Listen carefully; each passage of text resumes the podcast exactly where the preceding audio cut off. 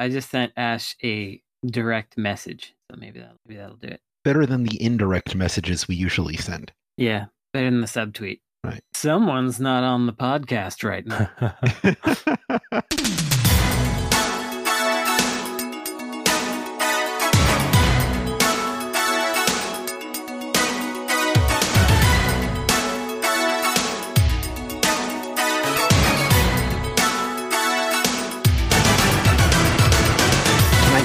ladder so you can climb off my back? This is episode 181 of the Insert Credit Show, a relentlessly topic driven video game podcast where I will never ever ask my panel of experts what they've been playing lately. nice. Thank you. Thank you.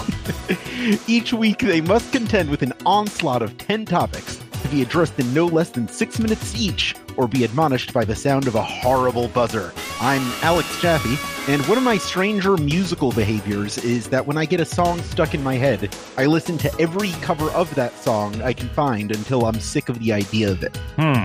Uh, my name is Frank Cifaldi, and one of my stranger musical behaviors, um, whatever the last song is that I've heard, it's just, and uh, it's on a constant loop in my brain for the next maybe couple hours. It kind of annoys my wife if it's a really bad song because I'll just kind of hum it and sing it and stuff without thinking. It takes a while for it to leave RAM, is what I'm saying. Stranger musicals, huh? Mhm. Um, I don't know. If I, oh, I'm Brandon Sheffield. Hello. Thanks. And uh, I don't know what my strange music. I mean, I this isn't strange. This is what people do all the time. But I, I definitely um, seeing actions that I'm doing to uh, along with popular tunes, um, like like my uh, Mass Effect story that I have recounted multiple times and will not do so again. But uh, Iron Maiden has a song called Seventh Son, or Seventh Son of a Seventh Son. And Seventh Son of a Seventh Son is the chorus. They sing it a lot. And I was watching the movie The Seventh Sign, which, by the way, is not good and you should not watch, but it's got Demi Moore trying not to give birth to the Antichrist, sort of. But of course, every time I was thinking about that movie or looking at the little preview, I would just think seventh sign of a seventh sign, and, and that song would just like repeat and loop over and over in my head. I I think that qualifies. Uh, joining us again this week is our correspondent from the front lines of whatever video game blog journalism is today. Ash Parrish is here. Hi. God, that makes it sound so like salacious and not. I don't know. It's it's different. Yeah, I actually like blog journalism. Do you have any strange musical behaviors you'd like to share with the class? So I used to have this thing that I did when I was a kid, where I would play a song in my head and I would doodle it, and I, every little it, it wouldn't be like a like a stick figure or anything like that, but it would just be a, a series of squiggles that would correspond to like musical cues. So like every note was like a squiggle line, and then I would play the song again and try to follow the squiggles back to make sure it all like fit. That's my weird musical habit. haven't done That's that in a while now. That's some synesthesia type stuff going on there. Yeah. Yeah, uh, as I get older, I realize all the behaviors I had as a child. It's like I probably have some undiagnosed mental health thing that I probably should get addressed. Well, you're not the only one to do that. I remember reading about this local TV station that before MTV, like all they would play was songs while somebody doodled something live to it on the screen. Now, that sounds incredible. Yeah, so you could have gotten a job doing that in the 1970s. I was like a pre-fetus before that. You missed your chance. I did.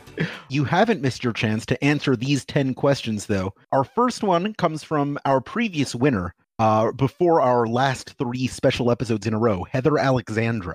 Hmm. Heather asks Potions. Many games have them, many heroes need them. What game do you think has the most delicious potions, and what do you think they taste like? Oh, tasty ones, huh? I, I was gonna think about best uses of potions or something such as uh, healer only lives twice, where you're just buffing a tank the whole time, and that's pretty fun. But I don't know how delicious those potions are. I imagine they mostly taste like cherry. Could be. So in the um, localization of the original Phantasy Star for the Master System, the potion names uh, were Oh, yeah. changed to, I believe, hamburger and soda. Yes. Hmm. I like those things.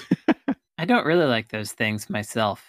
I only like the hamburger part. I'm not a soda guy, but I know you're not a hamburger part guy. yeah. Yeah. Heck. I actually have like the canon answer to this. It's Bayonetta. because her potions are all lollipops that she's always Oh, yeah. That's right. Hmm. It's hard to beat that. Are they tasty lollipops or are they medicinal lollipops? Well, some of them are like made out of like baked gecko, so I don't know how good that Right. might be. But I would like to imagine of all the health things that you can consume that taste good, Bayonetta is probably in the top. All right. In my experience, most lollipops just kind of taste like hard sugar. Right. You so the gecko one bad. might be fine. Exactly. Yeah. The, if the gecko one tastes like sugar, that seems all right. Yes. Sugary gecko. The meat in Bonk and uh, Bonk's Revenge looks Sure. pretty pretty good. We're being pretty liberal with the use of the word potion now, aren't we? Yes, that's right. My first thought was the Castlevania attack potion, the holy water. Mm-hmm. I like the idea that holy water is blue. Got to be like a blue raspberry or something, unless it's chlorinated. I don't like that idea. I don't like the idea of holy water because I used to go to Catholic school and I'm pretty sure that's what you like touched. Like you touched a sponge before you went into like the church and did the sign of the cross and like You everybody's finger like it was a wet sponge with I assume holy water that you like did the sign of the cross with and just like spongy people water doesn't sound very appealing. That's got to be uh, really moldy smelling after Yeah. about five seconds. God, Catholicism. What won't they think of next? A way to drive up their membership numbers. We've Yeah. tried. Not very well. Not very successfully. Boy, potions. I don't have a better answer than the burgers. So you're on your own. You don't get to see a lot of the the like the physical manifestations of the potions in like Final Fantasy games, for Right. example. I think that you might see them in the shop or something. Wait, aren't there some good potions in um in Yakuza? Those are all real world items. So you can get like Oh, your yeah. turmeric drink, yeah, to, yeah, uh, yeah. get rid of your hangover or whatever. So is the food potions or is it that food? Oh, you're talking about like from the vending machines. Those are the potions? Yeah, Yeah. from the vending machines or Got the uh, pharmacy. Yeah, yeah, yeah. Okay. Yes, there's like a good good looking lemon drink or something, right? Yeah, yeah. Get a CC lemon. That sounds all right. Kind of cheating though, because that's a real world product. On a similar vein, you got to imagine the Final Fantasy potions taste like the ones that they released, like to promote Final Fantasy twelve. yeah. At least ideally, that's that was the idea behind them. Didn't Final Fantasy, maybe for Advent children, like release a special line of Bawls drinks? Remember Bawls? I wasn't really certain that that had happened, but I I had this vague thought in my mind that I was about to vocalize, which is I feel like a good tasting potion would taste like that Bawls drink, and maybe that's why I think that because I got successfully marketed to. Yeah, like a good potion would be like a Gatorade, maybe. Do you remember what that tasted like? It was kind of it almost tasted like ramune. I thought that was the idea, that it was supposed to be like Americanized ramune. The real idea was that it was an energy drink. It had guarana or whatever in it, right? I think you're right. It's been a long time since I've been in college drinking Bawls at the anime club. Yeah. It Uh, the uh, Final Fantasy wiki says that the potions were very sweet, but at the same time possessed a bitter herbal aftertaste. mm, nice. That's uh, how they hid all the harsh chemicals they used to make it. Right. Well, I think Final Fantasy potions should taste like Bawls, Bawls with a W. So Mhm. let's say that. okay, we have our canonical answer. I guess that's what potions should taste like, but uh, the best ones are burgers and sodas. Right. Our next question is this What's something that you never want to see in a video game ever again? Hmm. Besides like gross real world stuff, like we uh, should we just limit this to video game stuff? Yes, let's Okay. limit this to video gamey video game stuff. Okay. Double jumps. I don't Really? actually truly believe that, but um, I feel like double jumps are. I feel like double jumps are silly. It's They're it's like I kind of like them, but on the other hand, it's like why? What what is the point of them other than mechanically? I want to stop you from being well. It's okay in like a a Metroidvania where it's like I I don't want you to be able to get up to that platform, but now I do. But in a lot of platform games, just have it, and it's like why you don't need it. Just be a, a big jump. What is the point of it being twice? It's All just right, more sit, busy sit, work. sit down, Seinfeld. um, I mean, like sometimes just the little hop will make you get around faster, and then the double jump is when you need it. you could just I hold the button. I think they're great. just hold the button to jump higher. That's not accurate. I don't know. What if you need to go two directions in one jump? Mhm. move? You can move. Move you. Holding is never Hold cool for air. jumping. Holding's whatever. Yeah, that's floaty. Yeah. So Brandon's yeah, wrong. I got I got Right. some floaty floaty jump criticism for Gunsport, which we're gonna fix anyway. So maybe uh maybe I'm wrong all the way. I'm going through all the stereotypes in my head, like fetch quests and and uh, you know I, I can't think of the term, but when you have, have to lead someone around and they're really weak, Escort Oh. mission. Escort player. escort mission, That's, yeah. Definitely those should go away forever. Well, I'm thinking about them, and it's like the contrarian part of me is like, no, I want someone to make those good. Right. Maybe I'm not suited to answer this question because I'd rather someone like take a bad idea and make it good and blow my mind. That game Mamotte Knight, which we mentioned on the Xbox 360 episode, that game is essentially only escort missions because you have a princess who can't do much of anything but can heal you, um, but who is very vulnerable to attacks, and you have to like push her around the the field of play to keep her safe. That's also Ico, isn't it? Ico is all escort mission, but I feel like the escort mission stuff is sort of the weakest part of it. She's like off getting distracted by stuff and wandering into shadow territory, and you got to pull her by the hand. I don't know. But I, I think what makes it work is that you know the the AI on her is so strange that she actually comes across as a person. Yeah, I see like that. she'll she'll wander around and do something weird, and I'm pretty sure most of it is bugs, but it kind of works. yeah, As opposed to when they tried to implement that same behavior in The Last Guardian. yeah. Yeah. it's like if it's a monster, it doesn't work somehow. I don't know. But th- no, I don't know. Like when he would just get confused and start screaming for me or whatever, it's like, oh, you're a dumb animal. Like it kind of worked. Yeah, I think it it sort of works. It's just um depends on your capacity for frustration. It's miserable. You, you got one like those two are actually probably the some of the better examples, but in in most like tactics games or action games, you'll just have a very vulnerable person who is like I'm going to run straight into danger wherever I can find it. Help. It's massively frustrating. Just let that person go. Can't save everybody. Um, okay, how about in JRPGs the uh the fake out fight where you have to lose? and Oh, you lose yeah. all, you lose all your stuff because you're trying to win. Um, I don't know if anyone does that anymore, but they shouldn't. But the fact that that even exists kind of puts in the back of your head every time uh, you go to fight a boss in a game. Like, is this a fake fight? Right. And it's kind of poisoned the whole well. I agree. Yeah. The Yakuza Like a Dragon fight against a certain character toward the middle end, where it's it's just like rocketed up in difficulty. You sort of think, okay, I just did the entire like grinding tower that they gave me. This shouldn't be difficult. Am I supposed to lose? but the answer was no. Just, it's just hard. it's Right. just really hard. That's kind of the same thing. But yeah, the idea that uh, putting an unwinnable challenge in front of you is something that has been done and doesn't need to be done again. Yes. It's okay if it's telegraphed well, I think. I think that's fine. Like you can you can do unwinnable things for the sake of your narrative still feeling interactive, even if you're taking some agency away. But uh it just it has to be clear that you're supposed to lose. This next question kind of ties into what we were talking about with Ico. What have been the greatest achievements of progress in the history of video game AI development? Hmm. Well, being able to pathfind around objects certainly is one of the big ones because Mhm. that that did not used to be possible, and they do a pretty good job. But I love watching an AI character just book it into a wall and just Mhm. like run into. No- I I love it. So For I hope we don't fix all the problems.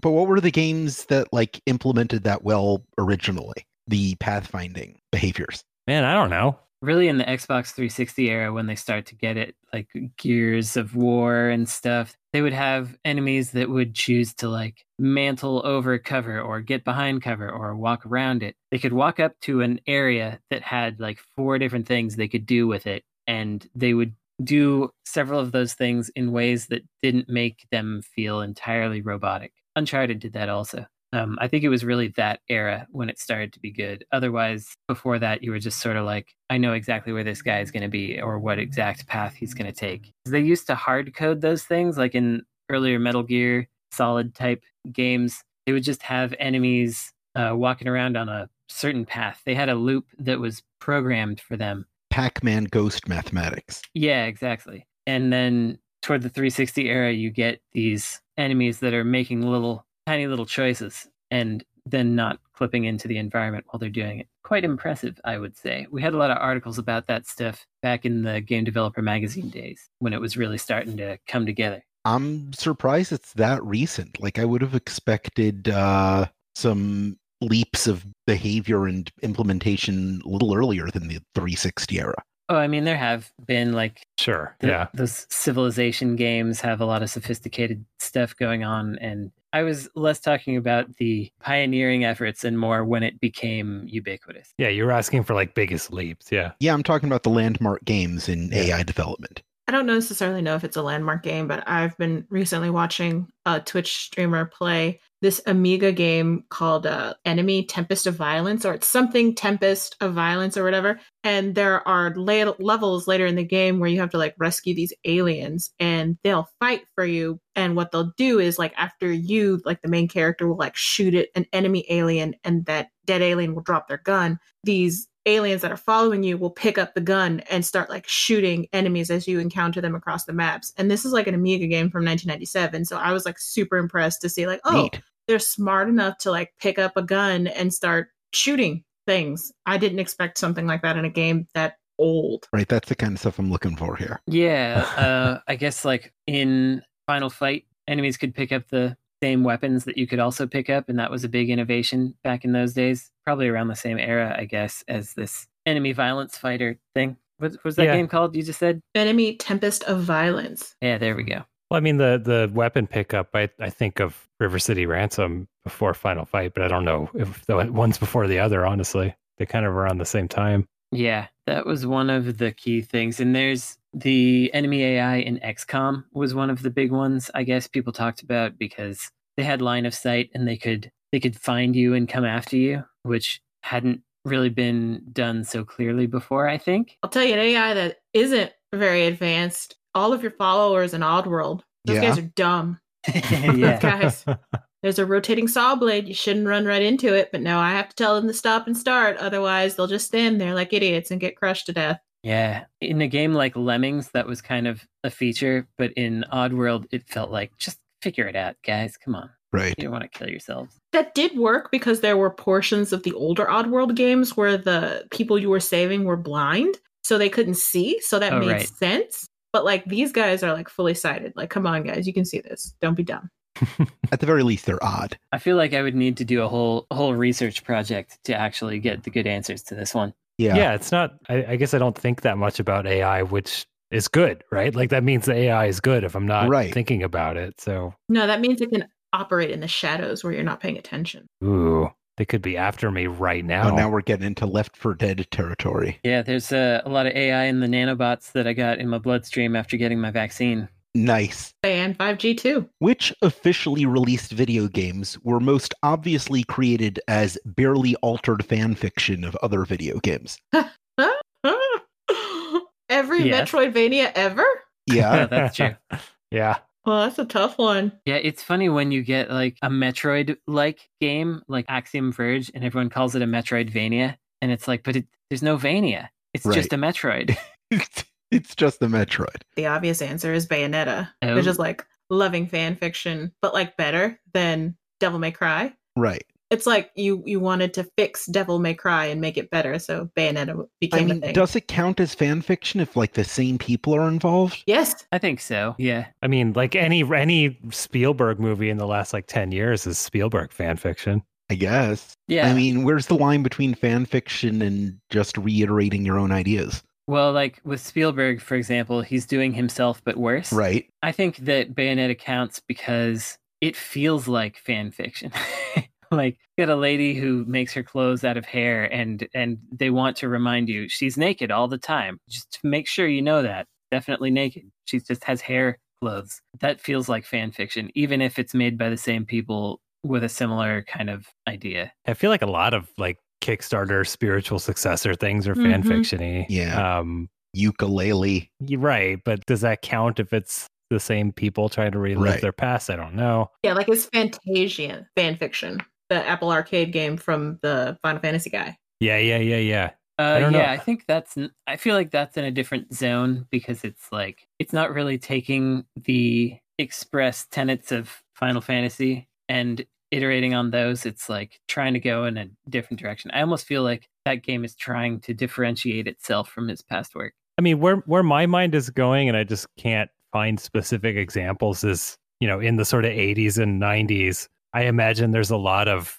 games like probably out of Japan based on anime, but not officially. Like there's got to Oh, be yeah. a lot of stuff like that where it's like, oh, clearly you just really like this anime and Right. you made a game that's like it, but it's not licensed. Mm. Well, there's directly Doujin games Sure. that that are all like here are all the characters I like from a visual novel. Now they're Yeah. fighting each other in this fighting game. Melty Blood. Mhm. Yeah, Melty Blood is one. It's a great name. The Touhou games are basically like fan fiction for an anime that didn't exist, and now there's a cottage industry around Touhou games where people make fan fictions of Touhou games. Also, every I want to be the game. Yeah, Like I want to be the guy and all that shit. Well, is that fan fiction or is that riffing on an idea? Isn't that what fan fiction is? I don't know. I guess so. I I, think I it think of it as IP though, not gameplay. But maybe Right. I'm wrong. Well, but this is like it's playing with your expectations of playing a Mario game. So I feel like it it counts. It's it's not the characters, but it's the mechanics that Hmm. it's a fan fiction of. All right, I'll buy Freedom it. Planet, that's a Sonic fan Hmm. fiction for sure. Yeah, yeah, Uh, absolutely. That's a really good answer. Planet is Actually, a really good game. Is it? I never I bought it, but then I just never played the, the its proximity to Sonic fan fiction was so clear that I was like, I don't know if I'm gonna like this. I want to buy it, but I just don't know. It's good. I enjoy it. I enjoy watching Let's Plays of it. It's very fun and it seems like better than well, I Sonic don't in like some regards. fun. Oh, okay. I think I got it. It's uh Project Cross Zone. Oh yeah. Oh yeah. So is uh all of those Tatsunoko versus Capcom, X Men versus Street Fighter? Did are, are those? I think Project Cross Zone is one step further because there's a lot of plot and a lot of like character interactions involved, and that's kind of a cornerstone to fan fiction. Oh yeah, that's true. It's like what if what if Ryu and I don't know like Sonic? What if they met and had to have a conversation? Exactly. Yeah. Okay, I I think track that's with the good. Tatsunoko versus Capcom games because crossovers are a tenet of fan fiction too. Mhm. Like, that's just the thing. The first fan fiction I ever wrote was Inuyasha and Queer Eye for the Straight Guy crossover.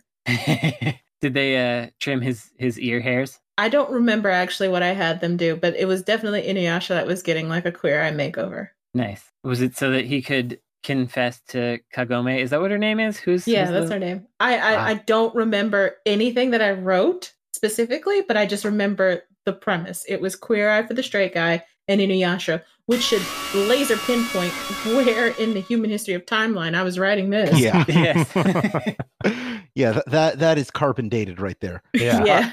Speaking of which, today we are going to help design the perfect romanceable alien NPC in a sci-fi role-playing game. The key is that they have to appear distinctly inhuman while still being attractive. You want us to design this visually with our voices? Yeah, we- we're going to figure out how to create a romanceable alien NPC in I- a Western role-playing game. Just off the bat, I'm really glad that you said they have to look distinctly not human because I was thinking about this the other day and I'm like, like we don't have to go like super crazy and make them look like Elcor or Volus from like Mass Effect or anything like that, but they cannot look like blue humans. Yeah, they can't be Star Trek green ladies. Yeah. this might get us off on the wrong track, but I I was just watching some Babylon Five the other day. Mhm. Oh, who are, who are you into? Oh, none none of them. Absolutely none of them. I think they're all uh, unattractive. I'm sorry to all of them, but um, the vampire people. Oh man, I've I've been watching this show and I don't even remember what they're called. The the people with the tall hair. Um, they have six sets of genitalia. That's and, too uh, many. It is too many. Is it? And I think it, they may have devised it just for a joke, but they were talking about like one of them was asking a human for advice about women. And he's like, I've only gotten to one before. And she's like, You mean first base? he's like, No, we have we have six, okay? And one is like fine, and six is like, wow, it's amazing. So they they just increase the number of genitals they use with intimacy. I thought that awesome. was pretty. That was quite, quite something. So I have so many friends trying to get me into B5, and that might be the thing that does it.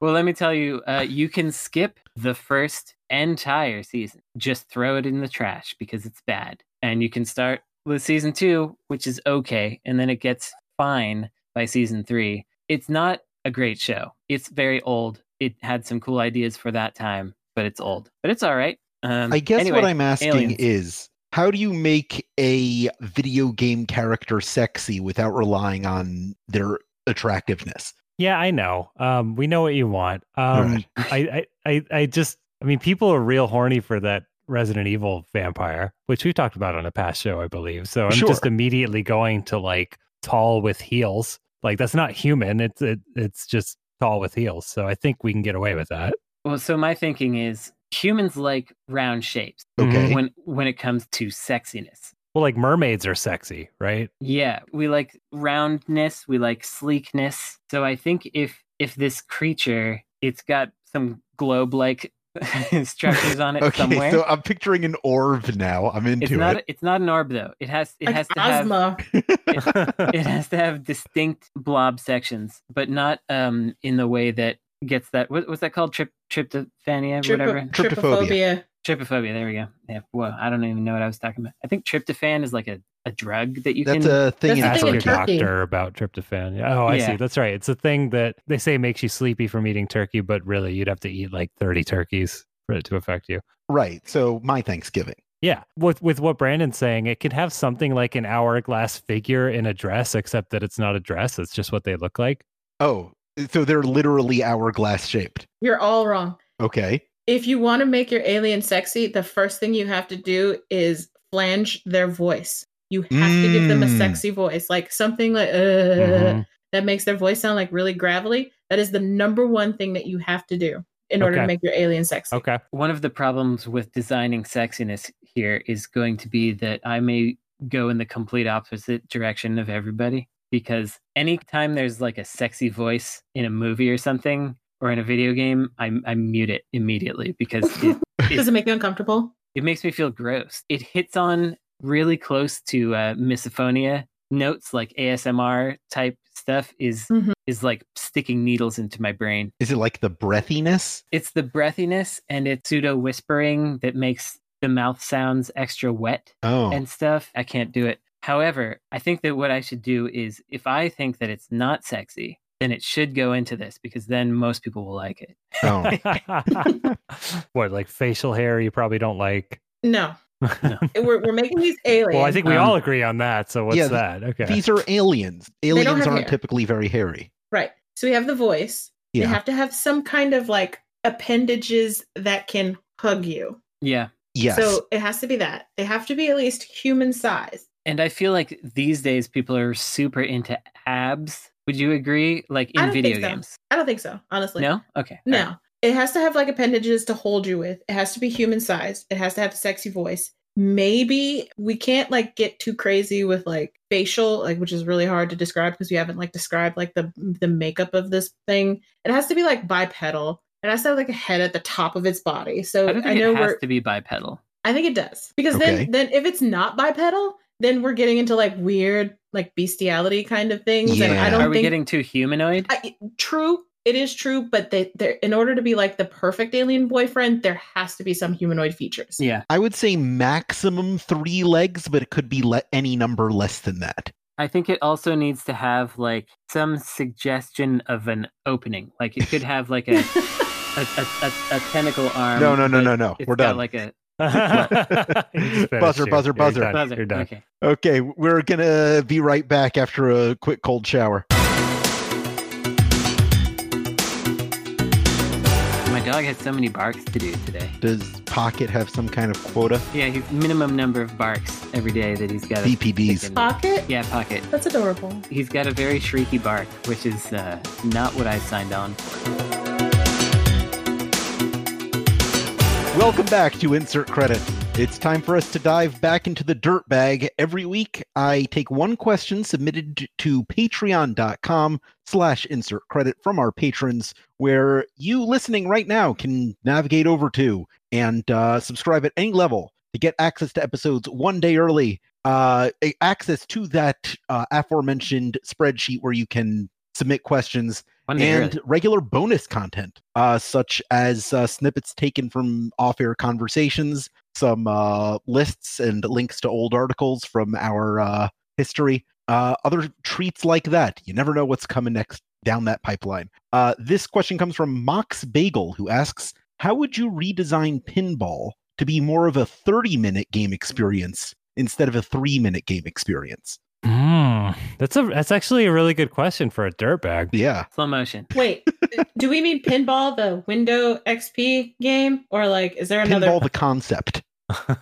the the Windows XP game is already a thirty minute game. Like Well, I don't go. know about y'all, but before, like I didn't grow up with computer gaming. Like I didn't have you know Myst or anything like that. Like that just wasn't. I think a that's thing. the same of, of all of us, right? Mhm. Yeah. Yeah. Yeah, so like that game and Spider Solitaire were like the games you played on your computer, and I would drop hours in pinball. and that's actually how I learned how to play. Like, oh, this is how people play pinball. This is how you're supposed to do it. Like that, it's already a 30 minute game. I don't, I don't think you should change anything. So you make it into a 30 minute game by getting good. I assume they're talking about an individual ball. One Mhm. ball of pinball is about three minutes. But in my Oh, I, th- I think they're like saying a game. Yeah, they're saying like average person probably going to a pinball game and putting in the quarters and pressing start. It's probably average three minutes. I think there's been a lot of attempts at doing that, which is like Pinball Quest is one. Any kind of fantasy pinball game, such as Devil's Crush, uh, recently Demon's Tilt, which is clearly a Devil's Crush homage, uh, Alien Crush. There's Fantastic Pinball for Saturn and Pokemon Pinball, Sonic PlayStation. Spinball. Oh Sonic God, Spinball. Sonic Spinball! What a game! I would love to do a Sonic, a new Sonic Spinball. The only real problem with Sonic Spinball is that they had to make it in like four months. Right. the maps are completely they're just like all over the place they're not laid out in a rational manner they were like we They're have to finish this game and they did it which is amazing Well, and the, the performance is really poor, I believe, because they wrote the game in C as opposed to like pure assembly. Yeah. Um, so uh, if anyone out there was working at STI at the time you got the source, send it over. We might be able to get it running properly on uh, Hmm. on something. oh yeah that would be cool What was the question? Oh, pinball, right? Um, Metroid Prime pinball was pretty good, actually. I, liked it. thought on the DS, um, as as like a a long form like pinball sort of adventure. But I mean, Brandon mentioned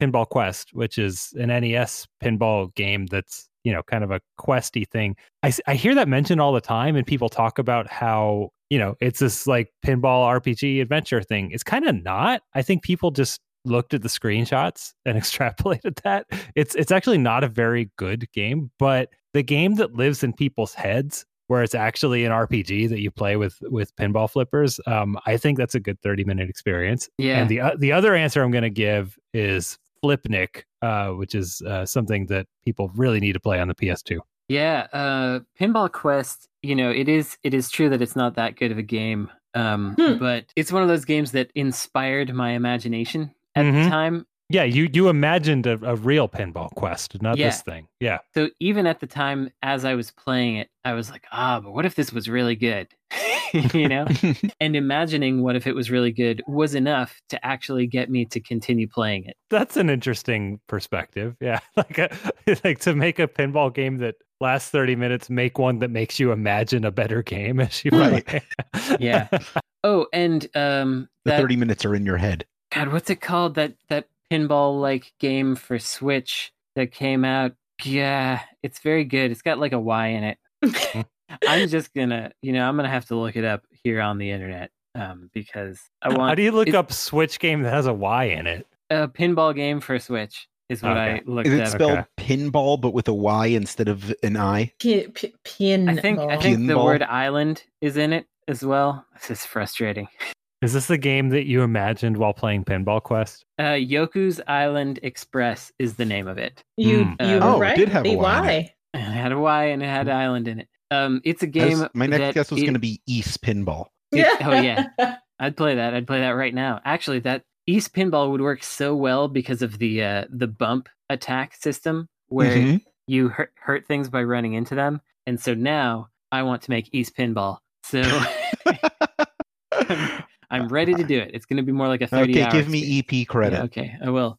Um, Yoku's Island Express, though, it's quite quite good because it's a mix of pinball and a little pachinko stuff and a little just like you know you're floating around and shoots and things, but you also have control over the ball a lot of the time, like in in the overworld or whatever, because you're a um you're like a bug, you're like a dung beetle type thing, and you're moving this ball around. You're just pushing it, but then sometimes you have you hit flippers and do that kind of stuff. It's it's legitimately very good. I actually think a lot of arcade pinball games, and you know, probably modern home ones as well, are, are good at Im- imparting a feeling of of advancing a narrative as you play. I'm just thinking of things like, you know, Funhouse that where the, the Funhouse closes and stuff. I'm out of time, but what I'm saying is that uh, you can expand on that, I think, and just not kill the player. And it's pretty easy to trick my brain into thinking that I'm accomplishing something playing pinball. Have you ever played a game that you wished worked a little bit harder to challenge you? No. I don't think I have either. I don't, I don't want to be challenged. No challenges, please. Thanks. I play games on easy. What's up? Same. That's fine. Yeah, is Twitter is Twitter gonna yell at me? What's up? What's up? Come at me. Mm. So I'm playing a game with my partner right now. It takes two. Um, Yeah. It's a lot of fun. It's a very good co-op game. It's fostered a lot of like communication between us that we fail to carry on into our actual relationship. But uh, I think that that game could stand to be a little bit more difficult. But at the same time, I don't want like I want a game to challenge your brain versus like your twitchy, you know, motor skills. Right. You know, so uh, I think the game strikes that right balance, but I think it could be a little bit more difficult in terms of like figuring out how to go through puzzles and things like that. What what does it do, and how would it be more difficult? So it's it's it's a co-op game and it's split screen. So um, one person will be given one power and then the other person will be giving another power, and you Oh, have yeah. to figure out how to use your powers together to like progress through whatever. A lot of it is very simple, like oh okay, I see what I'm supposed to do, that kind of stuff. But I think it could work a little bit just to ratchet the difficulty just up a little bit. Contrast that to Oddworld, which has somehow like gotten completely away from its like or- origins, which was always a thinking person's game. Like you always had to think about like, okay, how do I move these people so that they're safe and don't get like exploded or something like that.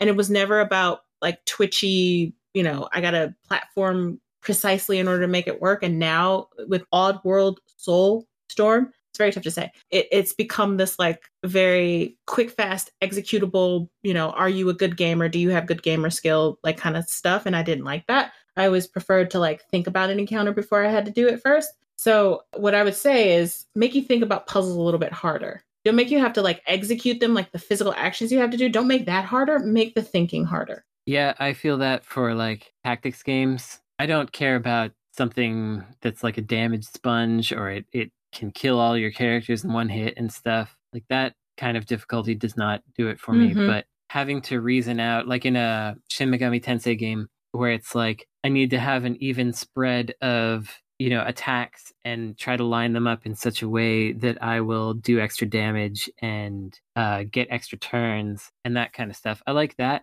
But for for me, I feel like maybe it's not difficulty that I'm describing, but I want there to be interesting solutions to problems. I don't need them to be like obtuse or hard for me to figure out. Like I started to try to play The Witness because it was free on PS4, and Mhm. Some of those puzzles are like, well, I clearly I lack the vocabulary to complete this puzzle at this time. And also, there were a bunch of things where it was like, okay, I'd have to like draw a graph, or I'm sure there's a puzzle I can solve right now, but I have to walk all around this island to find it, and I don't know where it is. I think there's also something to be said for like a game series where the difficulty doesn't go up at all over time. Like there are people who've been fans of Pokemon for 25 years, and every game is exactly as easy as the game you played when you were 10. So it's really difficult to maintain that same level of engagement, and yet people do it. I guess uh, because they get into like the meta multiplayer of it. But there's just this repetitiveness to it that I can't uh,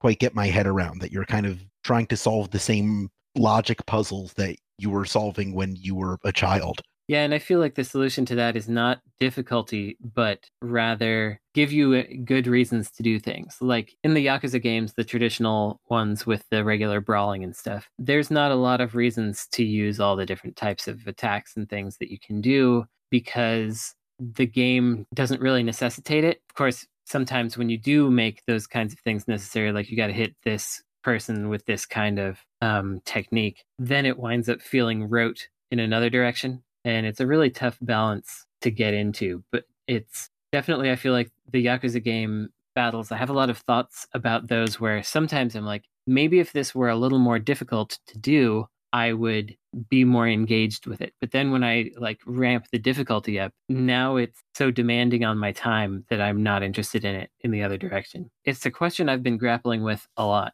difficulty. You'll see one of my answers in our next video game. Ooh, quick one for me right under the wires. The the Le- the Lego games could use a little more friction. Absolutely, yes. That's a good one. Literally with one second left to go. Here we go. What are the best liminal spaces in video games? Find your terms. you Um, know, hallways and such. Uh, yeah. The spaces between one space and another. That's what like all the Myst and Myst clone games are entirely, pretty much, right?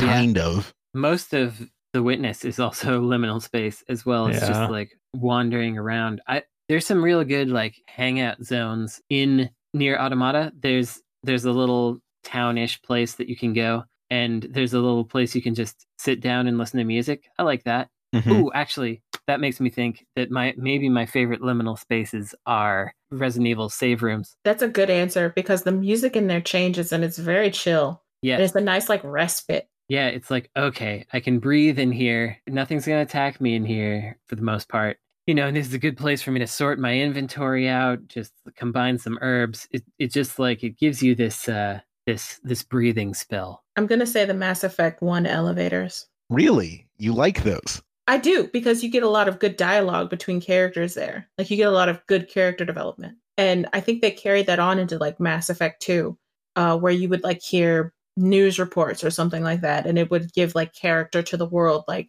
if your Shepard was like a colony kid or whatever, they would like, oh, there's a statue erected on the your home world and a scholarship fund set up in your name and that kind of stuff. And it just fleshed out the world a lot more. And, and you couldn't go anywhere, so you had to hear it and uh, a lot of the the good party banter you would get in elevators because it was essentially like a loading zone right Mhm. so you had to occupy this time and so like your different squad mates depending on how you composed your team would like talk to each other and they would acknowledge one another and acknowledge their differences it's where we got the whole like ashley williams is a space racist that kind of stuff i think that's one of my favorite liminal spaces That makes me think of Deadly Premonition, which we often bring up, Really? where you're driving around in your automobile, listening to York talk about movies and stuff. I like that. That's a good one. The whole I guess town. a highway is sort of a liminal space or a road. Yeah, because there's not like stuff going on other than you're going to your destination, really, Yeah. in that game. The first one I can remember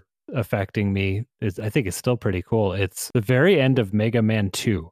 When you're dropped into to the actual final level, um, there's no music at all. And you're just falling in silence for like five screens. And then you're just in a cavern with no music. And again, this is Mega Man 2, which is a game that's like about music. And the only sound is some dripping things that technically can hurt you, but you're probably not going to get hit by them. And it's just this like silent cave that you stroll through on the way to the actual final boss. That was not like anything in that game up to that point, and uh, I, I still think of that one fondly. I totally got hit by those dumb drops.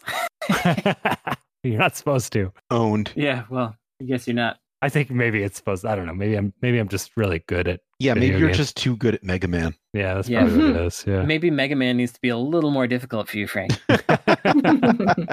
What other ones we got? People were talking about the Final Fantasy XI, the menu screens where you're waiting for your party to get together or whatever. Um, and Phantasy Star must have had some good ones that I'm currently not remembering, but I feel like there's some good like waiting room style spaces when you're waiting to, to for an online game to start. But I, I, I can't put my finger on a real good one. maybe loading screens in general. I know they're they're like video game specific liminal spaces, but I'm thinking about Nier, the the original Nier, where you are in a loading screen and you read the journal entries from your sister and or daughter, depending on which version you play. They kind of repeat more often than I would like, but I I like reading that progression. They are cute. Yeah. I just want to point out that it's not and or because that would be very unfortunate. yeah, it's not an- it's or not You, and you wouldn't or. want the sister Or- and daughter. Yeah, I guess Right. you're it'd, be, it'd be a rough Yeah. situation. your own grandfather. Those games have done Stranger Things. yeah, I saw that show. Great. Here's our next question. Has talking to the developer of a game ever changed your opinion of that game after playing it yourself? Hmm. Yes, talking to Naoto Oshima about Sonic CD. He was talking about how the transitions between future and present and past, there's like that sparkly background and it goes. Yeah, yeah, yeah. Yeah, so that you were supposed to run straight from the past into the present into the future. Like there wasn't supposed to be a loading screen. It was as you ran and and got all fast and twinkly, uh, it was supposed to change into the future. Or the past directly. Loading screen where he's shooting up in the air wasn't supposed to be there. Right. And he was like, if Yuji Naka were had been on the team, we could have done it. Mhm. He Mm. wasn't. I guess that that made me think feel differently about how that game was supposed to be paced versus how it actually was. And then it made me think outside of the game about how a t- the the makeup of a team affects the game that you can have Mhm. and what kind of a game results. Like you've got your vision, but if you can't get the people that can execute your vision, then that game doesn't exist. And so like the game that existed in Naoto Oshima's head is not the game that we played and it made me it, it almost made me like Sonic CD more just because I I wound up feeling like I had this personal connection to it after knowing. I mean, I don't like Sonic CD, but I think I like it a Get little out. more now because like I, I the pacing is bad in that game, but uh yeah. maybe if it played the way that uh, was intended by design, I might enjoy it, but I don't at all. I forgive all sins for Sonic CD because the soundtrack's amazing. I Well, like sure. both of them. I made a thread on the insert credit forums called Games for which there are two soundtracks and both of them are good. And uh, Sonic CD was my first example. Are there others? Yeah, there Okay. there are plenty more. Eh, Sega did it a lot. Um, like Shinobi X slash Shinobi Legions. In Europe, they had Richard Jacques do a new soundtrack for it. Um, Hmm. Only in Europe on the Saturn.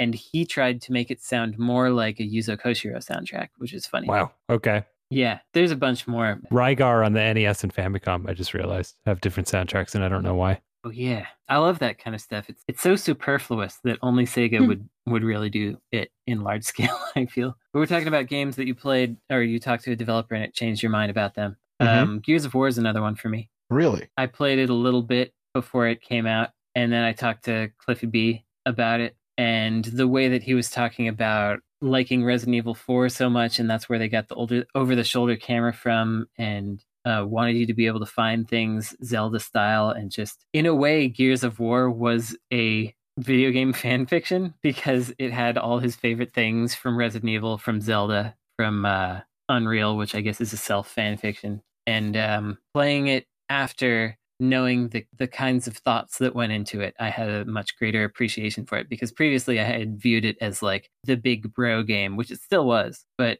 there was a lot more nuance behind it Yeah, than I had thought. It's got big bro aesthetics, but it's built on interesting design. Yeah, and there's big bros in it, that's for sure. I used to enjoy some of the works of uh, Jason Rohrer and Jonathan Blow until I saw them talk more on the internet. That's right. Yeah. That's a good one. I don't know. That's a whole other conversation. The game that I would say that changed for me after talking to developers was actually Hades. I had the opportunity to talk to Greg Kasavin from mm-hmm. Supergiant, and one of the things that I thought was so cool about Hades was the fact that you know this it, it's Hades, right? It's a it's a roguelike that's like based in like Greek mythology, but you have all these gods and they all look totally different than what you think Greek gods should look like. There are black women and there are South Asian men and then there are East Asian men, you know, that kind of stuff. And I talked to Greg Kasavin about it and I'm like, so what went into this? And the the answer he gave me was so simple. Like I had never thought of it before. It is like Greek gods are the gods not because they live in like this, you know, localized area that we call Greece. Like they are gods. They rule everything. So why shouldn't they look like any kind of person that you could take from any part of the world? And I thought that was like it's such a simple thought. Like, oh yeah, that makes sense when you think Yeah. about it a little bit harder. They weren't intended to be the gods of Greece. Yes, they were intended to be the gods of everything, right? Yeah. So it makes sense that they would look like any other person that you could find in the world. And I thought that was just like so freaking revolutionary because you have these people that, you know, get loud and wrong whenever somebody's like, well, aren't you have brown people in your fantasy world or whatever? It's like historical accuracy. and God. like, just look like the simple idea is like, no, these aren't. he doesn't look like the real Zeus. yeah, these aren't Greek gods. These are just gods. So they have to obviously look like any kind of person that they could come to be prayed to by. So I thought that was like, it just increased my love of an already incredible game just even more. Perfect time. All right. Wait, I, I want I wanted to share a, a weird little one for a Sure. second, if that's okay. of Which I'll is. GDC 2004. I met a guy that worked at Polygon Magic, the game developer from Japan, and I was like, "Oh wow, you worked at Polygon Magic. That's really cool. I like the game Slap Happy Rhythm Busters." And and he's like, "What is that?" and I was like, "It's a game that you guys made. I'm pretty sure." He's like, "I don't think so." uh, "Is it really old?" And I was like, "No, it came out two years ago." and he's like, "That doesn't sound right to me." and I was like, "Okay." Uh, so then when I played it, played that game again, uh, in order to be like, they really did work on this, right? I mean, we didn't have all the resources for me to just look it up on the internet at that time. It totally is a game that they made in 2002, and I talked to him two years later, and he was like, "I don't, I don't know what that is." I don't know her. I've never heard of her. What is the Miles Davis kind of blue of video games? Miles tough Davis one. kind of blue. Gosh. So it's a seminal album, and it's uh I guess it's hard to call it career defining because Miles Davis is kind of always Miles Davis. But Right. right, and it's not like I don't know if we'd call it influential either, would we? I think we would Like a, a thing that you would hold up like if you wanted to show a non-video game person the capabilities Yeah. of video games. Yeah. Yeah, yeah, yeah. I think that's I think that's a good way to do it because it's like, oh, you like don't a know about gold jazz. standard. Here's jazz. Right. right. Yeah. That's the intro to jazz album. yeah. Um Tetris. I don't know because Mm-mm. then you're defining all games as jazz, whereas I think in this analogy, Yeah, that Right. Games Jazz are is still music. a genre. Okay. Yeah. Um, Super Mario Galaxy. Galaxy. ga- Wha- really? Why? Explain yourself. I like Galaxy a lot. I think Oh, it okay. does. Uh, yeah, right. I think it does like transcendent things with its music and its platforming and its structure, such that people who don't do video games could get it. But that's like only for platformers. I, I'm trying to think of something that would do like story or other kinds of games. I don't want to say Spec Ops the Line. Oh yeah, Spec Ops is something, but I, I was thinking about like uh, Wii Sports that gets grandma to understand what a video game is. I don't know if that's the right direction to go. but it's also that's all video games again. When you say Galaxy, you're just using that as shorthand for Galaxy 2, right? No, I said Ah, please say psych. no. why, why do you not like Super Mario Galaxy? Oh man. it's just a real baby toy of a Mario game. It it, do- it doesn't toy? feel right when I play it. no, I The think physics no. are all off. No, I think that's one of those things that you could show that people get it. I think Animal Crossing New Horizons is also one of those things that make non video game people get it. I Mm. talked about it once for NPR, and my mom listened to the segment, and she's never been like into me like writing about video games or anything like that. That's just like never like something she just does not understand. But then she listened to me talk about Animal Crossing and all like the cool things that you can do in that, and then she it finally clicked for her and like, oh, I see and like she wants to play Animal Crossing now. Like this is my mother who barely does the internet and she wants to play Animal Crossing because of how I spoke about it. So I think Animal Crossing New Horizons is also one of those games that just makes For like non-game. sims is you know, the- Jeffy, I think part of the part of the issue here is that you said the kind of blue of video games when Yeah. really it should be like what's the kind of blue of fighting games or like we'd have to choose a genre. It's very different from movies. yeah, this is a two-step thing. First, you have to d- figure out what the jazz is of video games. okay, jazz first. Then you have to figure out what the kind of blue is of that jazz. Okay, Oh, jazz. God. So it's something that's like obtuse, and you couldn't get a new person into it easily. But like once people are into it, they can't get out of it. I'm I'm actually fighting thinking games. fighting games. Yeah. Absolutely, yeah. So and there's room for self-expression within the structure of it. but I'm not as that's- that's annoyed by fighting game fans as I Animal am. Crossing. If you're talking about self-expression, but I don't. I as the person who listens to jazz regularly, I don't think of jazz as obtuse. Thank you very much. Well, I th- yeah, I think that people who just generally listen to music would think that jazz is an acquired taste and it's like all freeform beep boop boop bop kind of Mas stuff. Canada or Take Five or Sure. God. No, yeah, yeah, yeah. I think anybody could listen to Take Five and get it. yes, but we're, I mean, common perception. I don't think it, you know. J- jazz is certainly a niche. It's not uh, ubiquitous. Yes. I also think my perception of people who are super into jazz is that they think that that's the final form of music. Okay, fine. You can have that one too. It's not true, but you can have it. But that also describes people who are into fighting games. That's Yeah, I like the final Yeah. form of video games. I think I want to go with fighting games as the jazz. so of- it's the kind of blue of fighting games. So then I guess it's Marvel versus Capcom too. kind of blue of fighting of fighting games is like I don't know Street Fighter Four maybe Four? yeah Galaxy? No, I like Marvel versus Capcom too. I mean, I think- just said that because it literally has a jazz soundtrack. So you think Marvel vs. Capcom 2 would get more people into it than Street Fighter 4? I think Street Fighter 4 you can look at and understand what's going on. It's like there's two characters, they're punching each other, they're kicking each other, and oh look, they're standing a little further apart from each other and they're figuring something out. Whereas Marvel vs. Capcom 2 is like that's a 100 hit combo and uh, there's five life bars and like uh, all these combo things. I think Marvel vs. Capcom 2 is a bit too deep to be the I don't think it's Street Fighter 4. Then, in this particular allegory that we have established, I wouldn't choose either of those games. I would probably choose Mortal Kombat 3. hmm.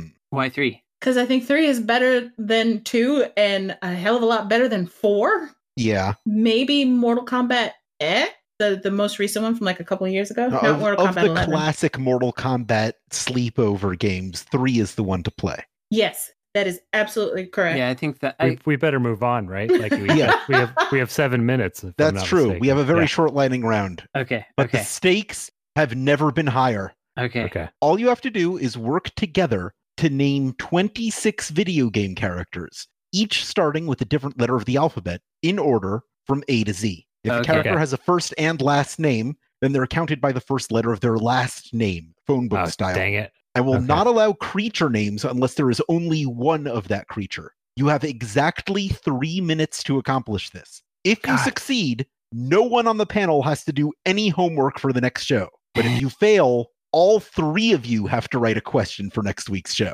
Three minutes. Are you ready? So I can't do Ash Ketchum for uh, That would be a K. because that's a K. God darn it. All right. That's too hard. This is hard. Begins with A, starting now. Air the Acrobat. Okay. Bubsy, Okay. Catwoman. Catwoman's a comic book character. She's she has her own game on Game Boy No, Color. Dante. comic book original. We got to go with video you game didn't say that. You better That's true. pause I the didn't say timer. that. You All better right, D pause this Dante. timer. E. Uh, somebody. We can't do licensed characters. Um, you uh, uh, not anymore. Hmm. Um, I don't know. Yeah, same. Sorry, this is too hard. I can't think of E. who's who's an E? Oh, Edge. Miles Edgeworth. Yes. Yeah. There you go. F. Okay, Edge from uh, Panzer Dragoon Saga is what I was gonna say. Okay, F is um Frank. Frank from um uh Dead Space or From De- Dead- not not Dead, Dead Space. Ri- uh, uh, Dead yeah, Rising. yeah, Dead Rising. But they, ha- Oh, they, that's have, a they have last names. Oh yeah. Okay. Um. Uh. Flink. Flink is a character from Sega CD game. Okay. Faust. Faust. Yeah. I'll allow it. G. Gordon Freeman. Oh no, Th- fuck. that's an F. uh. Goldeneye. the G Man. Ma- Oh, GoldenEye is a G Man. character. I will allow G Oh, Man. G-Man, H. G-Man, Okay. H. Uh. Um, Herc. wh- Herc. Yeah. Her- Yeah. Okay. I. Inuyasha. hmm Was there an Inuyasha? I, uh, I I'll allow mean, it. J- not not originally for games, but yeah. Okay, whatever. Stop talking. Jay. J. Mm, um, Jaja Maru-kun. Yeah.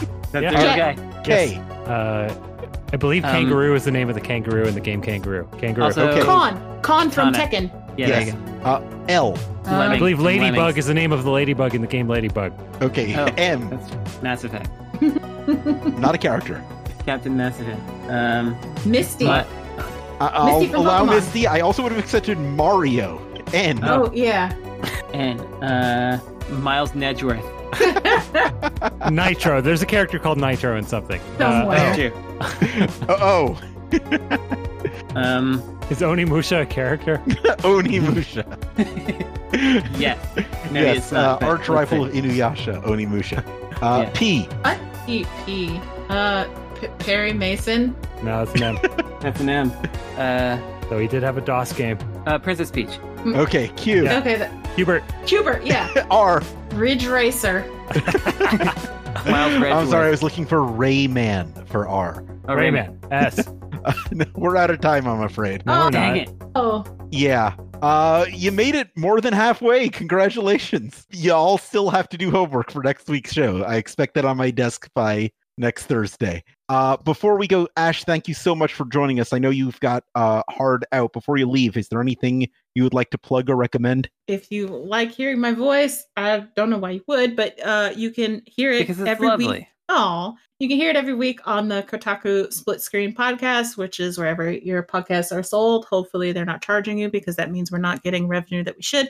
Um, and you can also find me on Twitter at adastra. That's A D A S H T R A. Thank you. We will have you back on the show soon. Uh, Brandon and Frank, you got anything you want to say? I got the um, Fourth Dimension album by the band Dimension. That's a jazz fusion band. We were just talking about the jazzes. Yeah, if you like jazz, Japanese jazz fusion, Dimension is a pretty famous band. Probably everybody knows them. But Fourth Dimension is a good album. It really sounds like a uh, sounds like you're in PlayStation One era Ridge Racer menus. It's great. It's very nice. I'm gonna recommend a hot sauce, Melinda's hot sauce. Um, any of their hot sauces are good, but they got like a Jolokia. I don't know if that's how you pronounce it, but Jolokia ghost pepper related hot sauce. It's not too hot, a lot of flavor, really good stuff. So give that one a try. And then I'd also like to mention that the insert credit art jam Oh, for this really week good. on the forums is uh, the topic is cheating. That is what the the the topic will be by the time you are listening to this, and you can do sketches or poems or uh, are uh, like I don't know. Someone made a Pico Eight game. I think I mentioned that before. Do do whatever the heck you want for the insert credit art jam. There you go. That's all my stuff. I got a hot sauce too. It's right here on my Ooh. desk. I really like it. Uh, Shaquanda's hot pepper sauce. Um, I've liked all the Shaquandas, um, but the regular hot pepper sauce, um, I appreciate because it it's it, it, I finally found something that I feel like I could put on anything. Uh, you know, just a general all-purpose sauce that's always tasty. Um, and the website, according to the label, is shaquandawillfeedyou.com. So Nice. I'll Yeah. try that. yeah, I think you should. Um, I have a quick recommendation. Uh, I've been watching some old silent movies. I watched uh, the 1927 Lon Chaney film The Unknown recently, where he plays a carnival knife thrower with a dark secret. It's Nice. like 50 minutes long. It's public domain. You can find it. It's really, really good. Great way to spend an hour. But no no sound. Uh, there's a lot of great soundtracks that like people made after the fact. You can probably find a good one. Hmm. I'll look for one with jazz. Yeah, that's a reasonable compromise. I would also recommend that if you're listening to iTunes or Spotify or Stitcher or any platform where you can subscribe to or review podcasts, that you engage with us in that way to keep the algorithms pushing us upwards and forwards. You can go to patreon.com slash insert credit, where you could become a patron to submit your own questions, get access to episodes one day early, One day. and even access to regular bonus episodes and other exclusive content.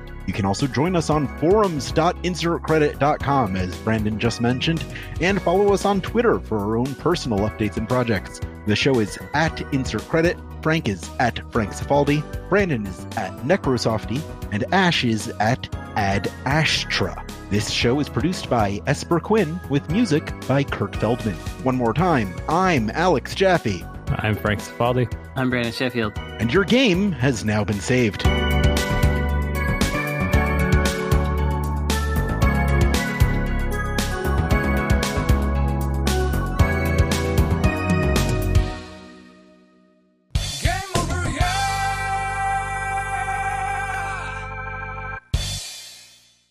I don't know if you guys noticed the last time that last episode I went after Frank, even though Tim was back because Yeah. I, I forgot. That was weird. Yeah, that was fine. I forgot the order because of that. Uh, the It was a pretty wild episode. We were all kind of stunned in the last half, I think.